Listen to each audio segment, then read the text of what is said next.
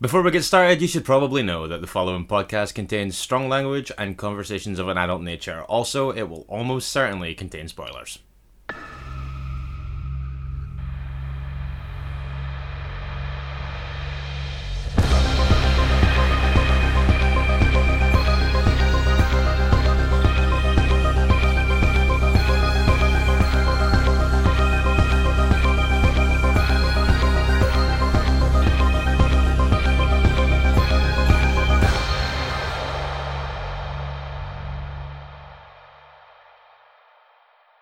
Hello and welcome to Minisode 64 of Strong Language and Violent Scenes, the podcast giving a second chance to films that might not deserve them. I'm Mitch Bain, I'm a lapsed horror writer and an occasional dude of musical things. And I am Andy Stewart. Good morning. Good morning, sir. Hi, How, how, are are you? I'm fine, thank you. How are you? I'm okay. Yeah, yeah, yeah, yeah, yeah. Up with a lark to do this again. for date time purposes, this is Saturday morning. We're sitting down doing this at 10.30, but we've been doing a little bit of prep for a little while Yeah, this morning. yeah, yeah, yeah, we have. Yeah, mm-hmm. But yeah, how's your week been? It's been okay, action packed. Same, actually. Yeah, quite a lot going on. You squeezing any viewing at all? Uh, I think we viewed the same thing Oh, that's a happy coincidence. um, because we mentioned it to one another. Um, yeah, so um, yeah, we've talked about it a little bit, but not for a really long time. Uh, almost a year, in fact. In fact, yeah, almost a year to the week. Yeah. Um, either last week or the week before, I think it was. Um, Stewart Sparke's Book of Monsters has finally seen the light of day in the UK. Yeah, yeah, it's been out in, um, in the States for ages through Dread Presents, uh, or Dread, I think is s- simply known As it's now known, yeah. Uh, but um, yeah, it's here now and it's available on VOD platforms, and that's what I checked out. Same, same. I got this on uh, Amazon Video. Right. Uh, Stewart, you may also remember, of course, from way back, episode 14 or 15 of the show, uh, Deep Rising. Deep Rising. Yeah, yeah, A good lot of fun. times. Yeah. Uh, so yeah, Book of Monsters. We talked about it a little bit before. Like I say, I just want to talk for a minute about how much I like this film. Right, yeah, Like, sure. um, because as you know, and as regular listeners will know, this on paper is not the kind of thing that I generally respond to. Yeah, and it's the kind of thing that, for me, being a bit jaded and old and having lost the spark of light in my life, Mitch, unlike yourself, uh, I look at things that are kind of young people battling monsters in this kind of way with skepticism and sometimes disinterest. And actually, if I'm perfectly honest with you, I think uh, going into the Fright Fest screening last year, I felt a bit like that. I think I was kind of like I was kind of like uh, I was interested to see it because so many people have been talking about it. Right. And um and I was kind of just like and I'd enjoyed talking to Stewart. Yeah, and, very much so, yeah. Um and I think I, I kind of his enthusiasm for that kind of thing was really palpable. And I was kind of like God, if you make this with the right kind of passion and things like that, then it could work. And I went in optimistic, but I think like this level of kind of creature feature thing generally I kind of a little bit cold on Right. the kind of humor that this goes for again i'm kind of a little bit ambivalent about so i'm kind of pleasantly surprised by the fact that all of these elements converge in a way that i think is really really fun Yeah, well, I don't mind telling you, I probably wouldn't have gone to see Book of Monsters at Fright Fest uh, if It it hadn't been for the fact that Mannequins, the short I produced for Dave Malcolm, was opening it. it clashed with a lot of good stuff Yeah, so I probably, if I had been there just as not as the producer of Mannequins, I probably wouldn't have gone to see Book of Monsters on paper, mm-hmm. and I think I would have missed out because I actually had a great time with Book of Monsters. aye it's great. It works on pretty much every level. The creature stuff is awesome. I think it's very very funny. Uh, performance wise it's pretty great i Yeah, think especially think uh, Lyndsey three- Craine Yeah, the th- I actually think the three lead girls are really strong. yeah, yeah Yeah. it's great it's just it's just it's just a lot of fun Yeah, I don't know if maybe I enjoyed it a little bit more because me and Dave, and actually I believe uh, Stewart had a few swigs. We're passing back a bottle of MD 2020. As was I. I was outside the screen doing that. Yes. Yeah. um, yeah, I think that um, if Other look- terrible wines are available. uh, other bottles of fortified gut rot. other brands of paint stripper are available. um, yeah, no. Um, I think that if you're looking for a new release that is an absolutely optimal Friday night couple of beers with your film, Oh, definitely. you 100%. absolutely cannot do better than this. It's so good. and I want to say as well, uh, I mean, this was a crowdfunded thing. The creatures are, I believe, almost exclusively practical. And they all look amazing. Yeah, they all look really, really good. And I've got a lot of love for the gnomes. I fucking love the gnomes. Um, and nice to see my old pal Nick Vince popping up in there as well. hmm always nice. Yeah, Yeah, yeah, bel- uh, he gets the last line of the film, and it's a corker. Yeah. Um, and uh, yeah, uh, I would absolutely say check out Book of Monsters because if, like me, on paper it's maybe not something that sings to you, you might be pleasantly surprised Yep. as I was, uh, and I, I had a good time in the cinema, of drunk watching it, and I had a good time watching it at home sober. I think that I'm about as good an example of somebody who was like kind of didn't expect to be as turned around on this on paper as it was in practice, kind of thing. Yeah, Um, but yeah, can't recommend it enough, uh, and it really stands up in second viewing. Yeah, and it's everywhere: Amazon Prime, iTunes, basically all your VOD platforms. Yeah. Sadly, no physical release in the UK, or I would have got it. I did try to import the Dread one, mm-hmm. and I got a kickback email saying that they weren't shipping it to the UK at that Ah, point. That's unfortunate. Um, yeah. Ah, you never know, that might change in future. Yeah, yeah. Uh, Stewart, keep us apprised if you find out about a physical release. Absolutely, yeah, yeah, yeah. So, I don't have anything else really. uh, I do. Okay. Oh, Mix what's the shockwaves 100. I sure did. Got another one in this morning, actually. all right. What was it? Uh, back to 2004. Um, Stevan Mena's Malevolence. Right. Okay. Now this is one of the ones from the list I don't think I've seen, Um, which is rare. I mean, it's very small, single digits for the ones I haven't seen. Yeah. So Oh dear. Yeah, I don't like. I, I, I didn't know that this at all, to be honest. I thought that the setup was kind of weird, but kind of interesting. Uh, so basically, the film opens with statistics about children going missing Right. in America, and you get this kind of this creepy thing of like somebody being like locked in a basement getting tortured. Sure. Um, and then it cuts straight to um, a setup for a bank robbery. Thirteen years later. Right. Um, and basically those stories and those stories mesh with also a mother and daughter in a car who are unassimilated to the main story, but they all kind of marry in together, and it becomes this kind of like not kind of chamber piece, but kind of around a farmhouse in the kind of neighboring area. Uh, where all of these people, these kind of like hostages, robbers, etc., converge on this place that is also occupied by a serial killer. Right. I yeah, uh, I, I, I this I, yeah, it's probably the one that I struggled the most with in terms of understanding why it's on the list. Okay. Uh, just because I, I thought that um, it was kind of overacted. Uh, I thought that it was kind of just a little bit shop worn. Didn't think the kills were that good.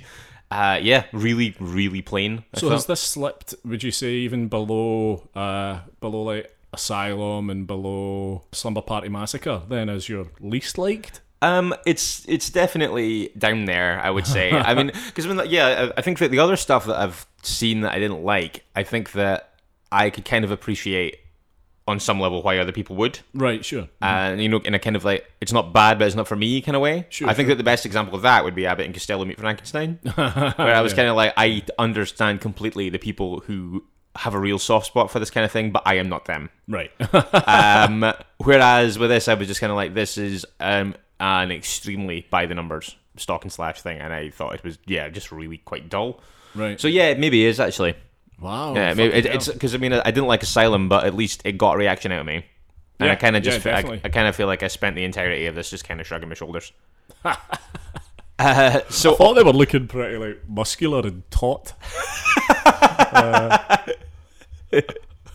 I thought it was just supporting that big heat. No, it's just it's just, just hard wearing ambivalence. so yeah, um, a less than successful venture at the Shockwaves 100 uh, this week, but generally, you know, the hit rate's pretty high for the things that I do enjoy. Yeah, but, uh, let me ask you: Have you pulled together your uh, outstanding list? Next week, I promise. Oh, for fuck's Um, I have uh, manana, manana. I've got nothing to do today apart from I've got loads to do today, but I'm at home all day for a change on a Saturday. I've got loads, loads of stuff to be getting on with, but it's all in house.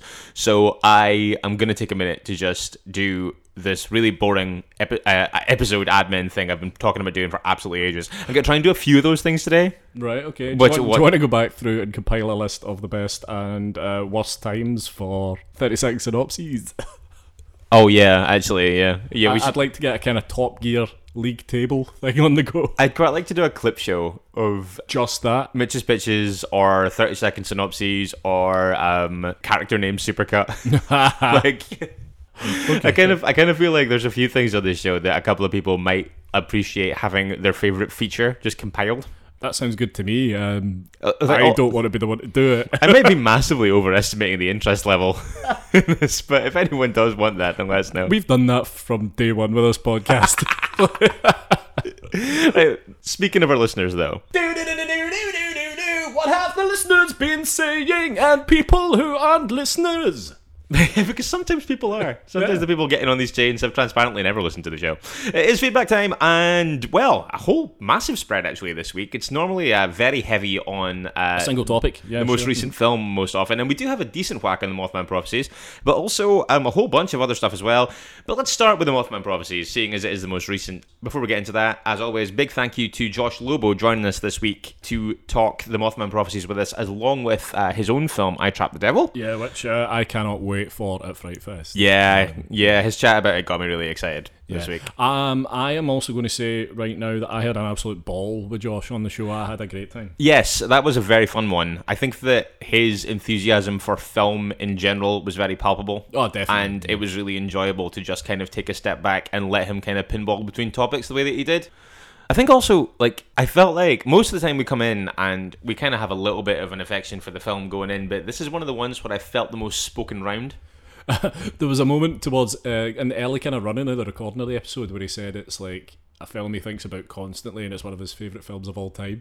And you and I just kind of looked at each other across the table like, Really? um, but yeah, I think that um, I I thought that the reasons that he liked it and the reasons that he described about liking it were so much more than just I saw this when I was younger and as a result I am biased towards it. I think that uh, so yeah, it was and hearing him kind of like say freewheeling, talking about X Files and uh, Transformers. Transformers all that kind of thing. A lot of fun, a lot of fun. Yeah, well, uh, his love for the film is undeniable, Mitch. I, I think it's fair to say. Mm-hmm. The same cannot be said, however, for Andy McEwen on Instagram. Okay. uh, who said, "Saw this in the cinema. Starts awful, ends worse, with no explanations of what the fuck the Moth Dude was.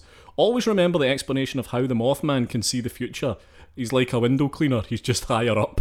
I mean that is that's pretty good. I like that. Yeah, yeah. Um, staying with the Mothman prophecies, Cosmic Raygirl on Twitter. Yes. Thanks, Strong Violent PC. I'm going to watch the Mothman prophecies now. I've always loved films that use the tagline based on true events. I couldn't find a decent picture of Richard Gere, so here's a horse that looks like him. That's on Twitter, and the horse does look a little bit like Richard Gere. So uh, I'm going to continue the Mothman prophecies discussion, Mitch, um, and I'm going to get off on a bit of a tangent. So this is a forewarning. Okay. It's also a forewarning that you might need to steel yourself because some of the things I'm about to discuss here are graphic and of a sexual nature. I feel like I may know where this is going, but give me a moment. right, go, go. So it's coming off the back of Kevin Matthews getting in touch on uh, Twitter at saltire.com, just saying, Damn you, Andy Make Stuff, listening to the latest Strong Violent PC and drinking from a juice bottle while walking to work. The line after thorn on his side meant I almost spat juice all over a passing child. It was touch and go, end result was choking splutter instead. uh, this was also followed up by the Shakes at the Shakes 72 saying, Ha ha ha ha, me too. Inspired as always, a phrase I'll be using as soon as I can get it into conversation. First, you're welcome to the phrase. You can have it. Um, this was in relation to the myth. By the way, I but, but before you get into this, I'm quite happy to concede that that was line of the episode for me. Thank you. Uh, this was regarding the myth about Richard Gere. yes. Right, we've all heard it. We all know of it. Um, on the episode, I said it's of course a myth. There's no way he did it, and I'm going to make my case as that to why that is. Right. okay. Firstly, when I was younger, Yes. I was very much a traveller in the realms of masturbation. Right? Okay. If I heard about it, I tried it. Uh huh. Right? I'm talking sitting on your hand till it was Aye, numb and yep. uh, painting the nails red so that it looked like a woman's hand. Uh, I'm, t- I'm talking. I'm talking fucking sponges. I'm talking about all sorts of stuff, right? now, if I heard that, there was actual sexual gratification to be gained from shoving a gerbil up your ass, Yes. I would have done it. If it was true, you'd be sat there right now in front of me with a gerbil up your ass, tap dancing on your prostate. But are, are, are, are you gerbil free since 1980? And, well, I never got there because it was so ridiculous to me that it just wouldn't be true. Ah. And I was a man that would. Things were passed around the playground at school, right? Gerbils. No, not just shared gerbils. Uh, no, but like these stories would pass around the school. Sure. Um, new and exciting ways to wank, right? Right. We would, I, I would try just about everything. Out Uh-huh, yeah, yeah. Now, if if someone had told me shove a gerbil up your ass, I would never have done it. right? But if a doctor came out tomorrow and said, by the way, Richard Gere was right all along, there is immense sexual gratification to be had from the little jagged claws of a gerbil, then we would all have a gerbil up our arse tomorrow. Every one of us. Guys, you could sit there and say I'm lying, but if you were told it was fine and the gerbil was somehow en- enclosed so that only its little scratching feet were out, like if it was in a little like a little gerbil wetsuit or something, so that it couldn't like shit in your own colon, Right, yeah, yeah. we would all have a gerbil up our arse. That's how I know the myth isn't real. Okay. Because if it was real, we'd all be fucking doing it. Yep. Because we're filthy, wretched men. Okay, so uh, heading back to Instagram.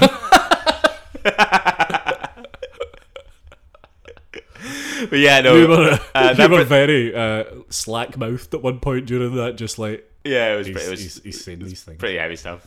um, that's actually well, I don't actually have any more on the Mothman prophecies. Uh, neither do I. I've rounded it out, I think, in a satisfactory fashion. Um, we had a, um, a little bit on Ravenous Yeah. uh, from the week previous, Matt Mercer's episode. Uh, Darren Gaskell got in touch saying, I took a break from cannibal films after that blog piece, but if there's a movie that's going to make me go back to that particular well, it's Ravenous. So, for one thing, fair dues, go back because it is really good. Yeah. Also, I just actually want to make mention of that. I think we maybe have on the show before, but uh, on Darren's blog, he wrote a pretty extensive piece on uh, Cannibal films. Cannibal films, uh, more focused on Italian cannibal films. Yeah, like massively um, comprehensive. Yeah. And uh, if you've got an interest in that kind of thing, we can maybe maybe find it and post a link to it. It's really really interesting. I would Um, also say if well you've got a passing uh, desire to know more about Italian cannibal films or Italian zombie films, you could do worse than picking up Eaten Alive by Jay Slater, which is an amazing book on the extremely troublesome subgenre Ah, yeah, yeah. um, that saw many, many poor animals lose their lives. But no, that Not but, up parsies. but that's no. Um, but that's out there, and yeah, I would say that's worth checking out. You got anything on Ravenous at all? I do have something on Ravenous coming in from Andy McCartan. Oh, cool. Okay. Another great show for an interesting film. Thanks. Um, I may need to rewatch it. And awesome that it dripped into the Donner Party story. Mm-hmm. Yeah, yeah. yeah. Um, I mean, it's uh, uh, loath as I am to mention other podcasts, Mitch. uh, when we had a whole segment that used to be devoted to that. um, Last Podcast on the Left recently did a really good. Um, I think it was a two or three parter on the Donner Party, which was really interesting. Nice. Um, so it's worth a listen if you're into the story. Good advice, as ever. Uh, is that your lot on Ravenous? It is, yeah. Yeah, okay. I am going to move outward then to the collector. Uh, Dave Cooper, deluxe underscore man, got in touch uh, just last week saying, Watching the collector, I'm extremely curious how far they got before ditching the Saw franchise link because it's got an extremely similar color palette. It's also the only film that sells books as indestructible and even the animals aren't safe. So I think that the stage in the process where this got abandoned as a Saw prequel is very early. Right, okay. But um, what I do think, I do agree that like it's got an unbelievable feel of a Saw prequel because those guys' fingerprints are all over it. Yeah, sure, Like yeah. it's it's obvious. I think I said this on the episode. It's obvious at the time that all those guys were making were entries in the Saw franchise. sure. but uh, yeah, no. So that's that's my take on that. That's all. And actually, just kind of segueing into something else. Horror in a tweet. All right, okay. Uh, getting in touch this week. I'm so happy Strong Violent PC did an episode defending the highly underrated Saw 6. Yes. Fuck off. I ranked it second best for the whole Oh, series. Get a grip of yourself. Aside from being a solid character journey in its own right, how many American Part 6s argue for nationalised healthcare? I agree. Obviously, it was me that picked it. Um, but uh, I think that I don't think it's the I don't think it's the second best, oh no, God no. but I think that it's probably third or a fourth. I think that the first two are probably the best two, and then after that maybe five and six. I really like the third one.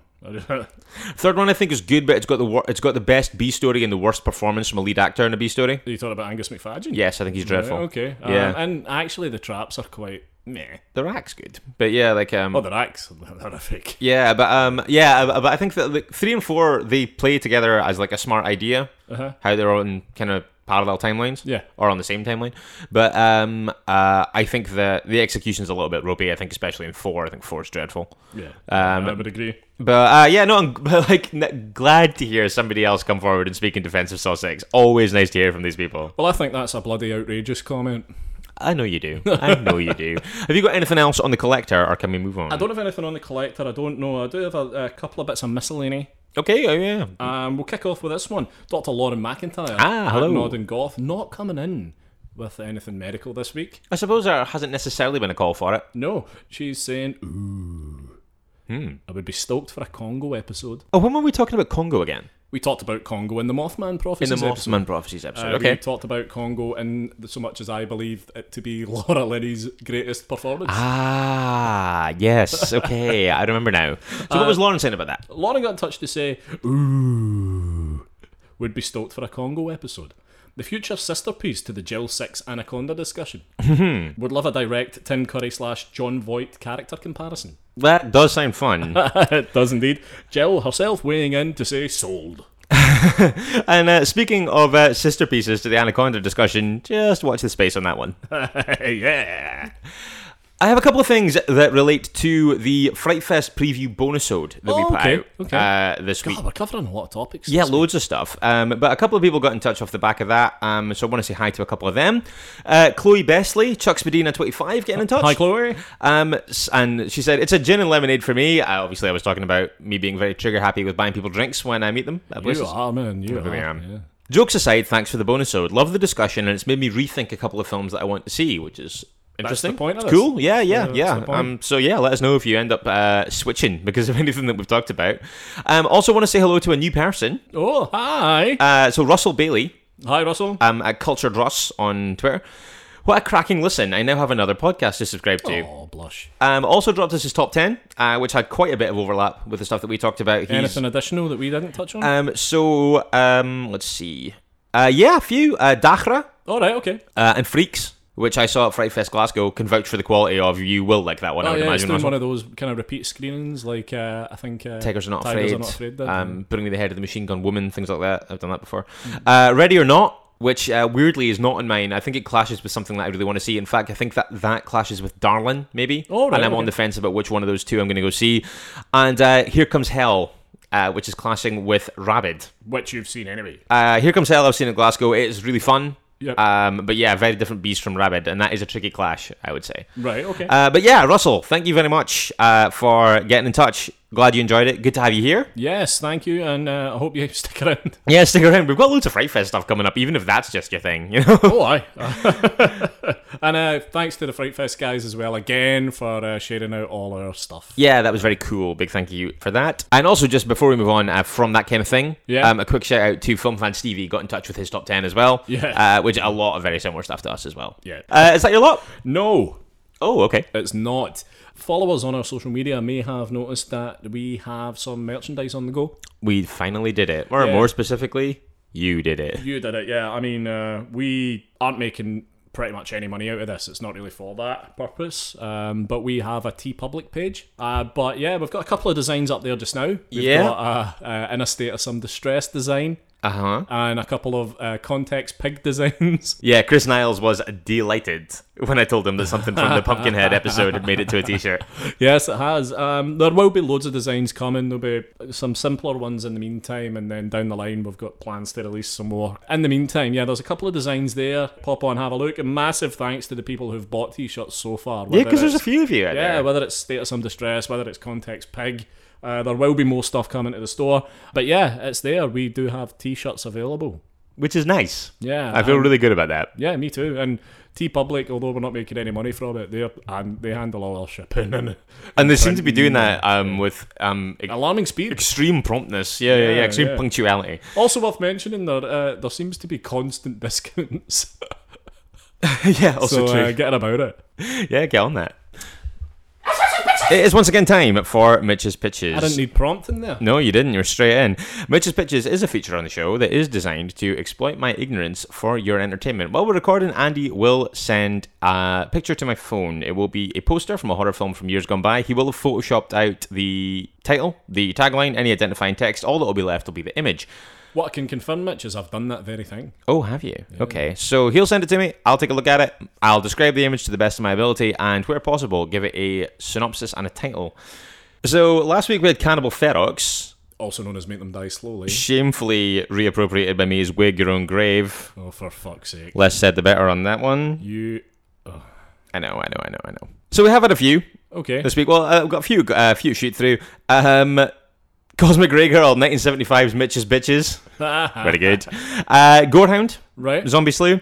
At the end of their working week, a group of rainforest delivery men revolt against minimum wage and poor uniform conditions. They start by slaughtering the firm's secretaries in 1984's Amazon Prime The Blackest Friday. I was going to say, is that not the Green Inferno?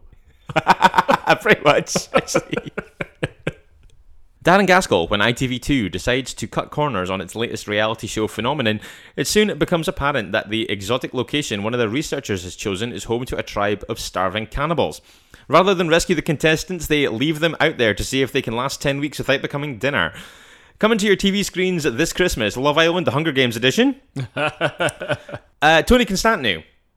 I'm on holiday, so it's going to be uncharacteristically short this week. Oh, what? But wait, he's, that surely means he's got more time in his hands. You think? uh, when celebrity matchmaker Bertie Flanter accidentally sets up 80s singers Keren Woodward and Siobhan Fahey with a pair of enterprising cannibals, he inexplicably finds himself teaming up with ex roadie bodybuilder Bubba Hampersnack to try and save the girls before they're ritually sacrificed in the 1986 summer slash tacular banana drama Death in the First Degree. Tagline inevitably, it's going to be a cruel, cruel summer. Wow. Okay. Okay. I'm giving them both to Tony. That's fine. That's that. Is that is that Uh, is that short but sweet? But it had everything it needed. Bubba, so is, is that? I'm assuming that that's uh, b- b- Bubba hamper snack. Bubba Hampersnack. Yeah, that's getting that. Okay, cool. Um, so straight on to uh, straight on to this week's time. What I'm going to tell you, Mitch, before I send this to you, mm-hmm. slight departure in Mitch's pitches this week. Okay. In what and so much as the image that you are about to open, which I've just sent, uh, came from a listener okay. in the form of James Plum Ah, Mad Science Films. Mad Science Films. Now, what I will say is, uh, listeners, dear listener, please, uh, if you have a poster that you've seen that you think might work well as a Mitch's pitch, email it to stronglanguageviolentscenes at gmail.com. Just put in the subject line, Mitch's pitches. And I'll know not to look at it. That way, Snoopy McFucking peak eyes. Very good. Thanks. Been up all night on that one. Won't uh, be inclined to dip in and have a have a snoop. And speaking of which, it looks like this week's has arrived. It has, or it should have. Okay. Oh God. Okay. So the border is oh, um, Jesus Christ! Fucking. well, you know, people need to know. It's a black background and uh, yellow horizontal lines at the top and bottom. I think if you uh, double click that, you might zoom out to find that there are also yellow uh, vertical lines. Yes, it's a yellow square. Thank you. or a rectangle specifically. Uh, in the background of the image, we have um, what looks like a kind of cabin. Mm-hmm. Uh, a kind of log cabin. One of the most sinister Bob Ross paintings. Yeah. a log cabin surrounded by happy little trees on top of a hill um, behind a kind of red and black skyline. In the foreground of the im- oh, there's also a lightning strike.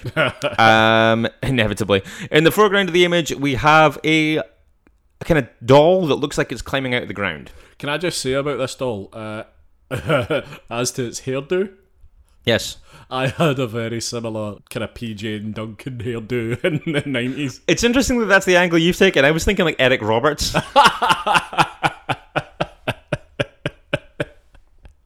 But either way, uh, yeah, uh, it's it looks like it's emerging from the soil. Right? Yeah. um, from what I can tell. So um, it is staring intensely directly at the viewer. um, it also has a, um, a scythe through its head. I think that's a sickle. A sickle, yes, thank you.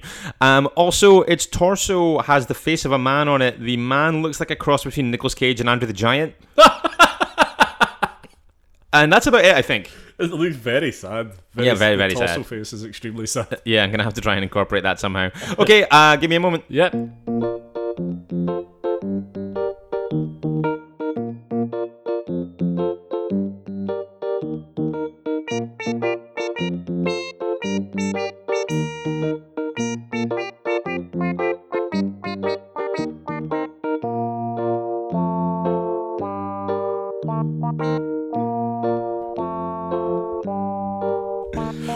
Going? Uh, yeah, I think I've got it. Oh, okay, okay. Let's let's do this.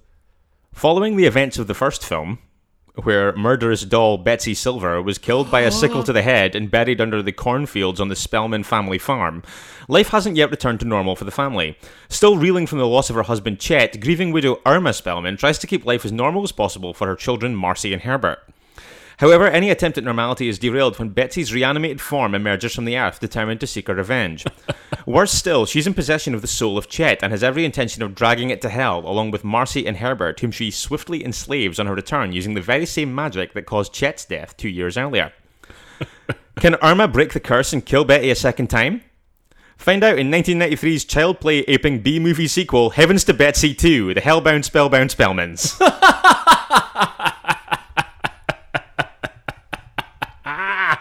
Yes, and he's back. he's back. Go die in an alley, wig your own grave, I'm back. God, I've missed you. so, how wrong am I? Uh, what year did you say? Uh, I said 93. Fuck me, ten years out, 1983. Okay, yeah, yeah. I, I mean, I, I mean, I knew on some level that that wasn't a '90s poster. I just needed it to be there so I could make a Child's Play reference. What I'll tell you is it's the Mountaintop Motel Massacre. Nice, good name. Yeah, Uh, got a synopsis for this one? Yeah. Our synopsisizer this week on IMDb. Mm-hmm. Brian J. Wright. Okay, lay it on me, Brian. After several years in an insane asylum, Evelyn, the keeper of the Mountaintop Motel, is released and resumes doing business. She kills her young charge out of anger, but convinces the police it was an accident. And pushed into insanity, she then proceeds to target her guests. First, by releasing vermin into their rooms, Oh my. but then by using her trusty sickle. there you go. Mountaintop Motel Massacre. I see. Okay, well that concludes Mitch's pitches for this week. That image is everywhere though, yes. and this is where you come in. Get pitching, guys. Hunt it down. Instagram, Facebook, Twitter. Yeah, pick your poison and get pitching. so, guess it's time to take a quick look at what's going on streaming platform wise this week. Yeah. So, uh, Amazon Prime slacking a little bit, although something good next week. We'll cross that bridge when we get there. Shudder has a couple of good ones, both coming on Monday, so today. right. Um, 2014, uh, The Midnight Swim. right. Okay. This looks pretty good. Um, rocking a solid 86% on Rotten Tomatoes. Uh, when Dr. Amelia Brooks's three daughters travel home to settle her affairs after she disappears in Spirit Lake, they find themselves drawn to a mysterious body of water. Sure. Also, um, Fright Fest selection from 2013, uh, Marina de Van's Dark Touch. All right. Okay. Uh, uh, in a remote Irish village, police are called to the scene of a massacre, but they ignore the lone survivor's claim that the house was responsible for the carnage. Looking elsewhere, got some other good stuff. Uh, now TV, I slipped up with this um, because there's nothing particularly this week, but um, as of yesterday, Sunday, uh, Iron Sky: The Coming Race uh, right, is okay. there. How Uh, many fucking how many of those fucking films have they made? I know, I really don't know. I've lost track. um, and Netflix, and I would say realistically, probably the pick of the week this week, Tuesday the 6th, Inside Number 9, Season 4. Oh yeah, brilliant. Uh, So you'll get Bernie Clifton's dressing room. Oh, God. Yeah. Am I ready to watch that again? Wonderful, Yes, absolutely. Marvelous. wonderful stuff.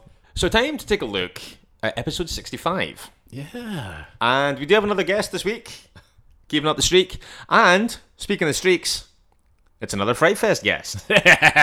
See what we're doing here? We're running the running the clock down to Fright Fest. yeah, and keeping the streak going this week with the director of Hulu's All That We Destroy. Yeah. And also a film that made both of our tens, I It believe. sure did.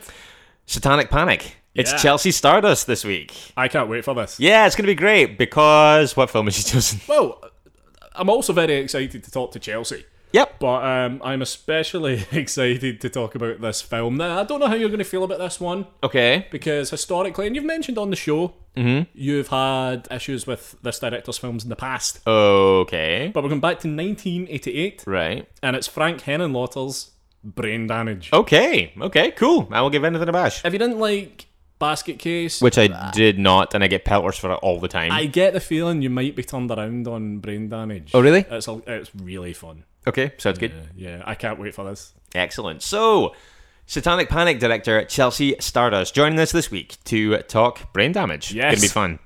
How you feeling about this? Get in touch. Let us know. Loads of ways you can do that. Facebook and Instagram. We're Strong Language Violent Scenes. You can tweet us as well at Strong Violent PC. Also, you can follow us individually if you'd like. Yeah, uh, um, I'm Andy Makes Stuff, and he. Is at Watchfires Mitch. That was very two Ronnies. Was a bit, wasn't it? uh, you can also email us at stronglanguageviolentscenes at gmail.com. Yep, as we mentioned earlier. Andy, Yeah, where can people listen? everywhere. Cool. Cool. All right. Yeah, moving Good. on. We're back. Uh, Spotify, iTunes, Google Podcasts, Acast, TuneIn, Podbean, and many more. And many, many more. So we're back Friday talking brain damage with Chelsea Stardust. Join us then if you can. In the meantime, don't forget it is better to die a hero than live as food in a world of chuds. Goodbye. Bye. Don't put gerbils up your ass. You've been listening to Strong Language and Violent Scenes with Andy Stewart and Mitch Bain.